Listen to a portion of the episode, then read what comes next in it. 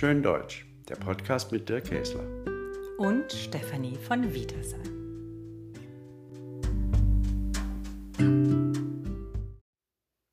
Heute sprechen wir über das deutsche Essen.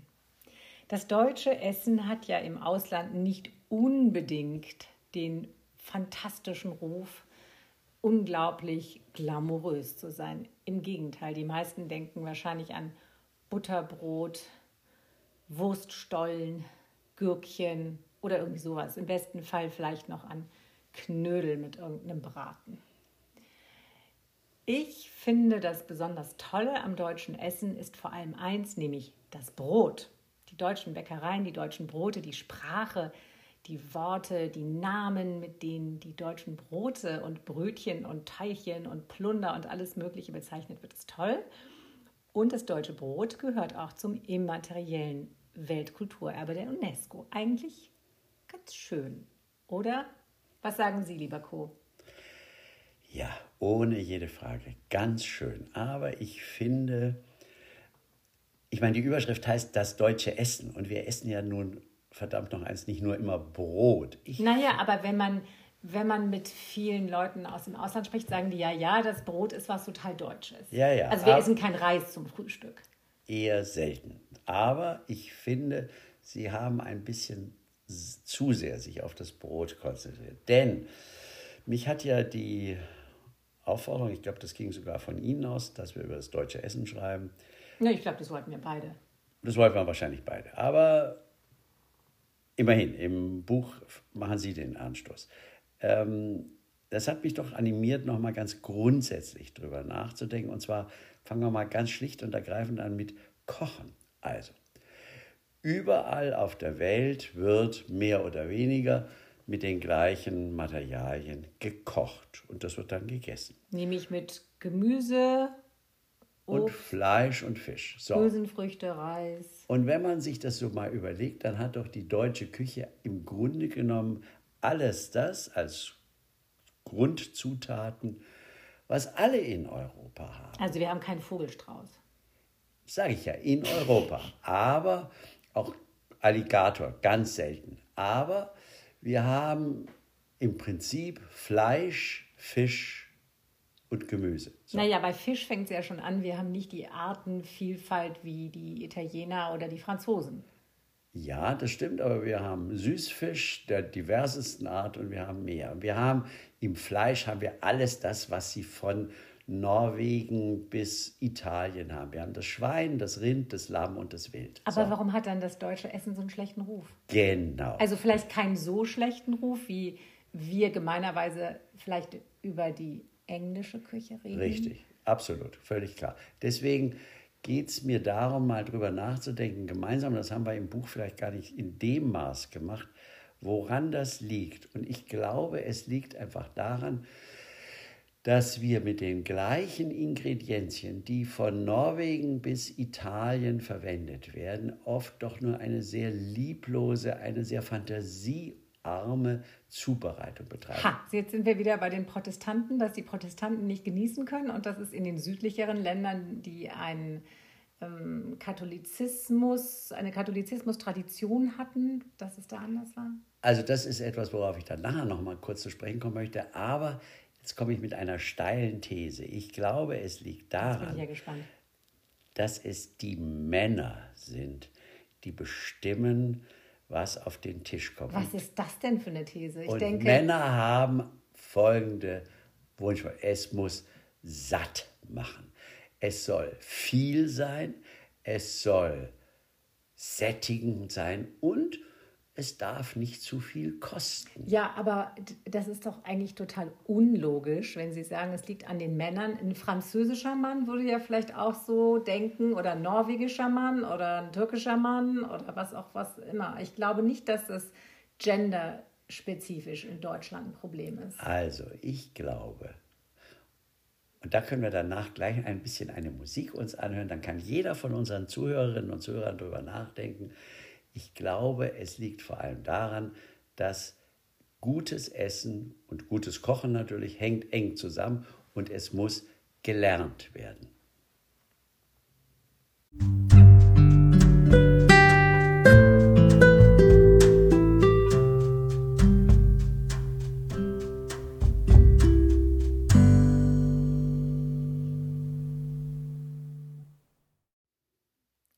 Okay, lieber Co, Sie sagen, man muss kochen und essen lernen. Sie sind ein Mann.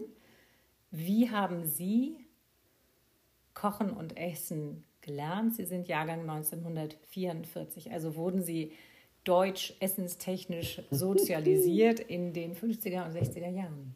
Naja, fängt natürlich schon mit den vierziger Jahren an. Also meine Mutter kochte ungern und schlecht. Essen, was jetzt ja nichts typisch Deutsches ist. Oder wäre jetzt eine interessante Feststellung, ob das... Also, sie hatte einfach keine Lust. Es waren schwierige Zeiten. Es war auch schwierig, überhaupt das Zeug zu bekommen. Und irgendwann, das weiß ich gar nicht mehr genau, wie das kam, beschloss ich so als sechzehn-, siebzehnjähriger, jetzt koche halt ich. Und mein Einstieg in meine eigene gastronomisch-kulinarische Biografie, und darüber habe ich auch in dem Buch berichtet, war Miracoli. Ach, Miracoli. Wir liebten alle, selbst ich liebte Miracoli noch in den siebziger und achtziger Jahren. Miracoli war das Größte. Absolut. Das absolut. War, für die, die es nicht kennen, das war eine, ja, heute würde man sagen, ein, ein Food-Kit mit einer Packung Spaghetti, einer in Alufolie eingeschweißten Tomatenmarkpaste, äh, die man mit Wasser verdünnte, und dann gab es eine Gewürzmischung, diese noch, so ein kleines Päckchen. Heftige Gewürzmischung, das waren wahrscheinlich lauter Geschmacksverstärker und ganz viel Salz und irgendwelche komischen Kräuter, und das manschte man dann alles zusammen und es war großartig. Und wenn man es wirklich kind verfeinern wollte, schmiss man dann noch zum Schluss ein Käse Stück drauf. Butter drauf. War da Erst nicht, war Butter. Ich glaube, da war der, sogar, der Käse war ja der drin. Der Käse war drin. Das war so ein getrockneter, fieser Pseudo Parmesan. Nö, nö, der war schon okay. Das war halt geriebener Parmesankäse möglicherweise. Aber der war getrocknet. So. Ja, natürlich war das trocken, aber es schmeckte. War so ein bisschen wie Vogelfutter. Es schmeckte mir und es schmeckte mhm. meiner Mutter, und sie war glücklich, dass der Sohn das nun an sich genommen hatte, und das blieb dann auch dabei. Äh, warum auch immer ich auf dieses Buch gekommen ist, weiß ich nicht. Jedenfalls war dann die nächste Station bei mir Johannes Mario Simmel. Es muss nicht immer Kaviar sein, diese Geschichte dieses deutschen Spions, der aber gerne kochte. Und in jedem Kapitel war mindestens ein Kochrezept. Und wollten Sie Spion sein oder Koch? Oh, das kann man ja beides machen, wie man an äh, Herrn Simmel sieht. Und ich fand das cool, und ich habe vieles davon dann schlicht und ergreifend nachgekocht. Meine nächste Station war dann Wolfram Siebeck. Das lag daran, dass mein erster Verlag, jetzt bin ich schon ziemlich älter geworden, die Nymphenburger Verlagshandlung, die hatte verlegt ein Buch, was ich immer noch sehr, sehr schätze, weil es einfach ästhetisch grandios ist, Kochschule für Anspruchsvolle.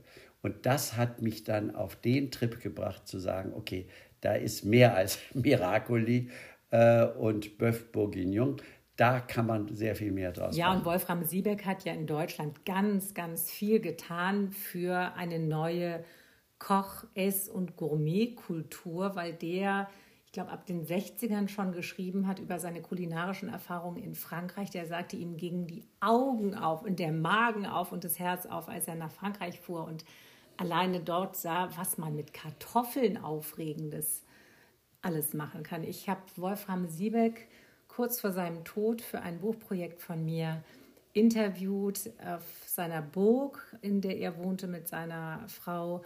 Und wir hatten eine wunderbare Zeit zusammen. Das war ein wirklich toller, toller Mann, dessen Passion das Kochen und das Schreiben über Kochen war und der den Deutschen gepredigt hat, geht weg von Miracoli und Salzkartoffeln. Und nehmt Essen und Kochen, das gehört ja eng zusammen.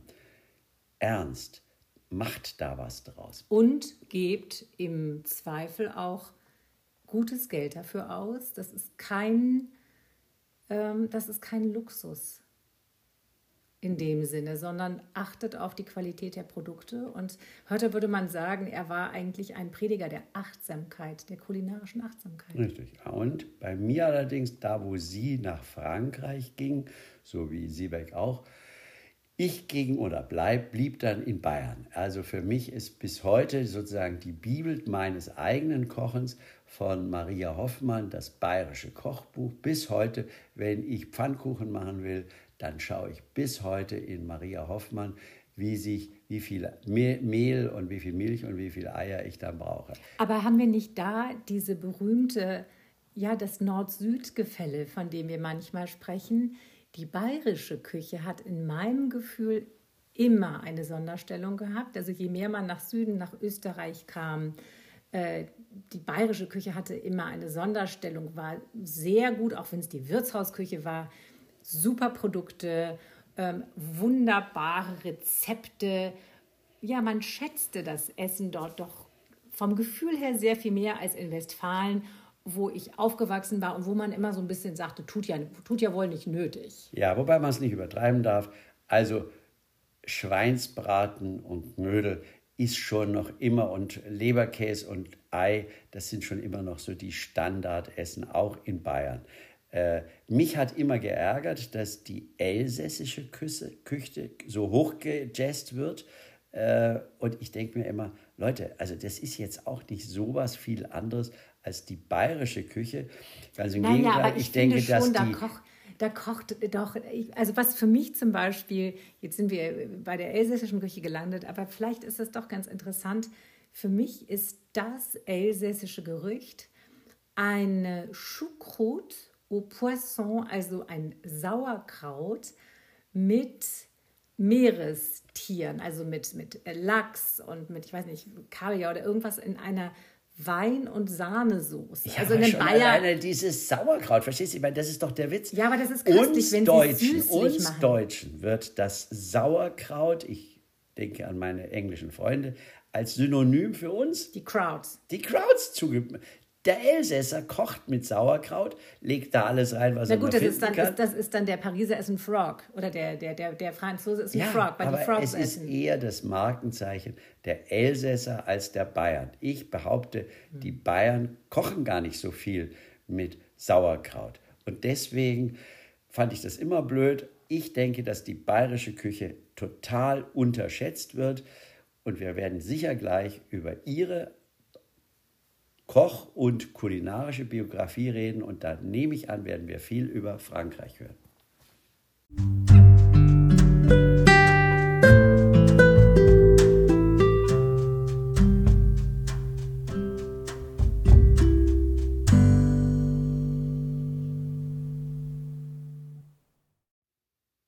Ich finde Ihre Idee von gastronomisch-kulinarischen Biografien in einem Land, in dem man aufwächst, total spannend.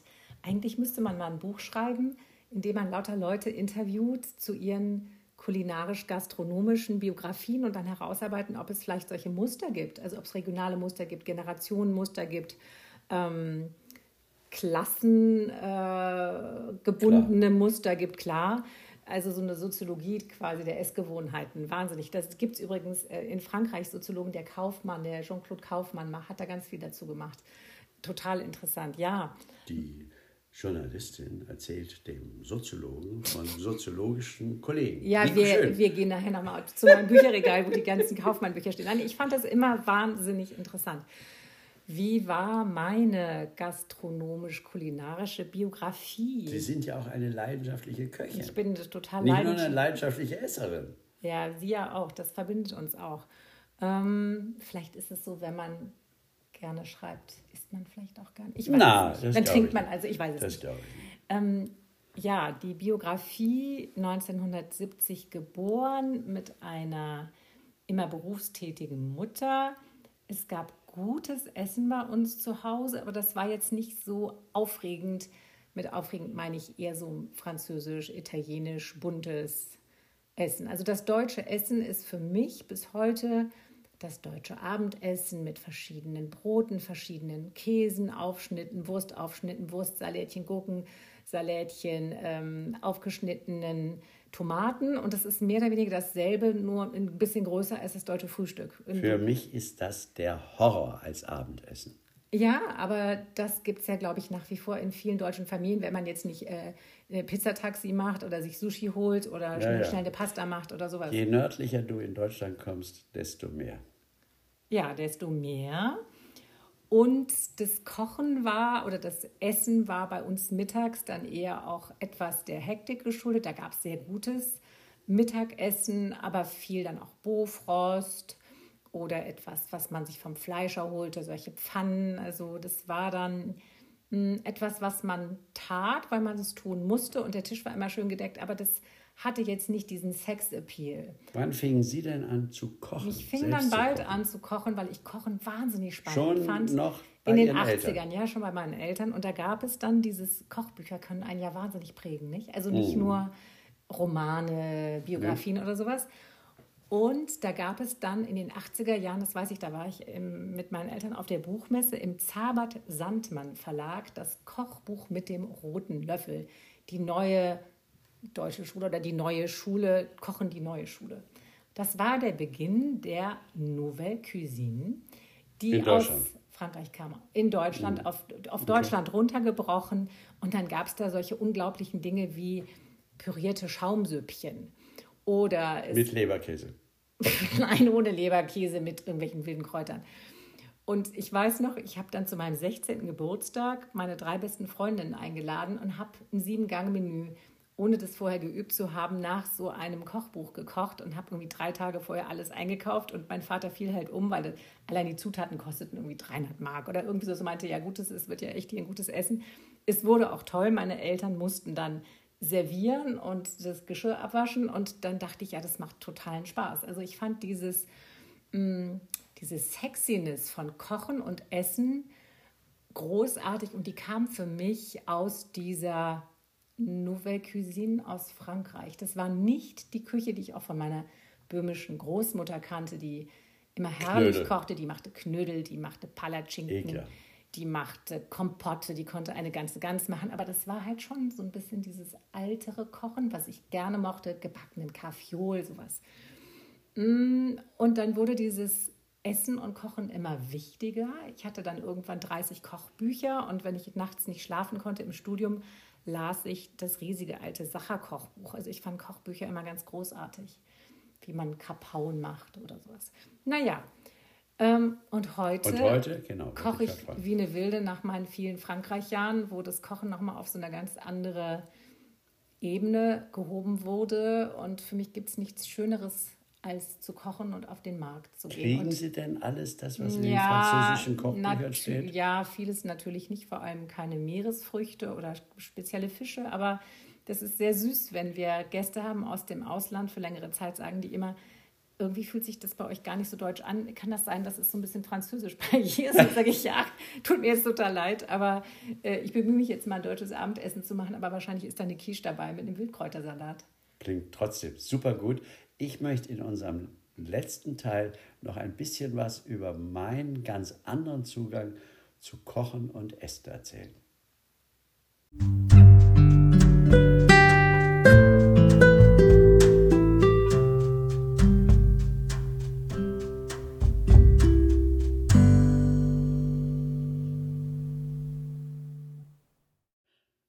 Naja, und man muss ja wirklich sagen, es gibt in Deutschland im internationalen Vergleich eine sehr hohe Anzahl an von den Michelin- und Gourmet-Führern absolut ausgezeichneten, wunderbaren Restaurants. Also die Gourmet-Szene, auch die junge Gourmet-Szene in Deutschland, ist riesig geworden. Das kann man überhaupt nicht mehr vergleichen äh, mit den siebziger Jahren. Das stimmt. Jägerschnitzel ist out. Jägerschnitzel ist out. Vielleicht als so destrukturiertes Jägerschnitzel, vegan mit Wer weiß doch, was Toast Hawaii war. Ja, das ist dann Retro-Food. Und die Spießchen mit den kleinen Käsestückchen dran. Sie mhm. meinen den Käseigel. Ah, super, oder? Ja, wer macht noch kalten Hund? Kalten Hund, das habe ich bei den Kindergeburtstagen einmal gegessen. Na schau, Walsenkeks. Ja, wunderbar. Was ich gerne noch einspielen wollte, ist, dass für mich die Freude an Kochen und Essen sich extrem verstärkt hat durch Filme. Das finde ich ja total weird, irgendwie, wenn man in Filmen Leuten beim Essen zusieht, denn man kann es ja nicht riechen man und man kann ja nicht, nicht mitessen. Nur ihnen beim Essen, beim Kochen. Also ich nenne ihn mal, die habe ich, den einen habe ich wenigstens im Buch auch erwähnt, Babettes Fest. Das ist für mich Das Highlight der Freude am Kochen und Essen. Äh, jeder unserer Zuhörerinnen und Zuhörer, die den ich kenne, den erzähle ich jetzt nicht, um was es in diesem Film geht, den schauen Sie sich an. Und wenn Sie danach keine Freude an gutem, in dem Fall allerdings französischen Essen haben, dann kann man Ihnen wirklich nicht weiterhelfen. Ich nenne noch drei andere Filme, die allerdings alle nicht mit Deutschland zu tun haben. Und dann rede ich noch kurz was über einen deutschen Film. Also, Tampopo, ein japanischer Film. Ach, den haben Sie mir gezeigt. Das ist der Nudelsuppenfilm. Das ist der Nudelsuppenfilm. Ein genialer Film. Aber ein japanischer Film, der hat ja nichts zu tun mit dem deutschen Essen. Das sage ich doch. Zum Schluss komme ich noch auf einen Film, wo es auch um Essen in Deutschland oder Kochen in Deutschland geht. Tampopo ist wunderbar. Also Tampopo muss man sehen. Die muss man sehen. Japanischer Nudelsuppe. Und wenn man dann keine Nudelsuppe haben möchte und sich nur Gedanken macht, wie man die drei Schweinestückchen äh, oben drauf legt, dann, ja, auch da, dem kann man nicht mehr helfen. Dann, dann muss man Helene Fischer hören als Strafe. Als Freude, dann liebe ich extrem Big Night, die Geschichte von zwei italienischen Brüdern, die in Amerika ein Restaurant aufmachen, und der eine Bruder, Primo, hat den Ehrgeiz, perfektes italienisches Essen zu kochen. Na gut, das sind jetzt drei ausländische naja, Filme, pass auf, aber gibt's aber denn sowas der auch? Der Clash ist eben, dass das amerikanische Publikum das original italienische Essen überhaupt nicht zu schätzen weiß und bringen also Primo, den Koch, zur, zum Wahnsinn, weil die dann halt also zu äh, dem Risotto auch noch Fleischbällchen haben wollen und darauf bestehen, dass sie die jetzt haben wollen. Einen nächsten Film, und dann komme ich gleich zu dem einzigen, dem, um den es in Deutschland geht, das große Fressen. Schauen Sie sich dieses Monster an Filmen an. Eine Männertruppe mit einer gigantischen Frau trifft sich zum Fressen. Ein französischer Film, bei dem einfach einem sowohl schlecht werden kann vor lauter Essen, als aber auch man sieht, wohin das führen kann. Das ist so echt lustig. Man merkt bei Ihren Beschreibungen, dass Sie ein leidenschaftlicher Cinematograf sind. Absolut, absolut. Mhm. So, der Film, von dem ich wenigstens zum Abschluss über Deutschland reden will, Bella Marta. Einer meiner absoluten kulinarisch-gastronomischen Lieblingsfilme. Ist der speziell deutsch, schön deutsch? Ja, da sind wir jetzt bei dem Ding. Also der spielt in Hamburg, also in Deutschland. Äh, Sandra Nettelbeck hat den gemacht. Und der Star ist natürlich Martina Gedeck als Köchin, eine sehr introvertierte, perfektionistische Köchin in einem, halten Sie sich fest, italienischen Spitzenrestaurant. Naja, aber das ist vielleicht wirklich was Deutsches, wenn die Deutschen gut oder überhaupt essen gehen wollen. Wo geht man hin? Man geht zum Italiener. Ja, oder zum Franzosen. Das ja, gut, ist aber eben ich glaube, das. Die meisten Deutschen haben das Gute oder das andere, das offene, das fröhlichere Essen genau. gelernt genau. bei den Italienern. Die Italiener waren unsere Lehrmeister nach dem Zweiten Weltkrieg. Oder? So ist es, genau.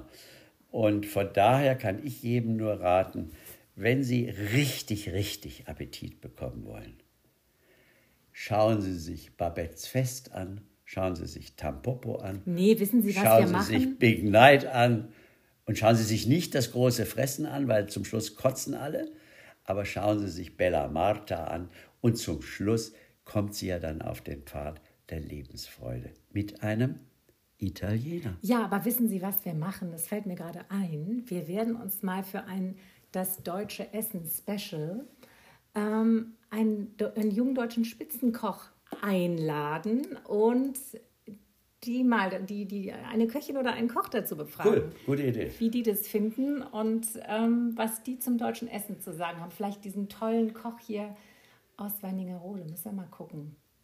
Das, wir, wir, ich, wir werden das mal machen und dann gucken wir, was die dazu genau, sagen. Aber vielleicht weiß ja jemand von unseren Zuhörerinnen und Zuhörern auch jemand. Jemand dazu unbedingt befragen genau. muss. Dann reden wir mit einem Koch oder einer Köchin in Deutschland. Genau, das machen wir. Super Plan.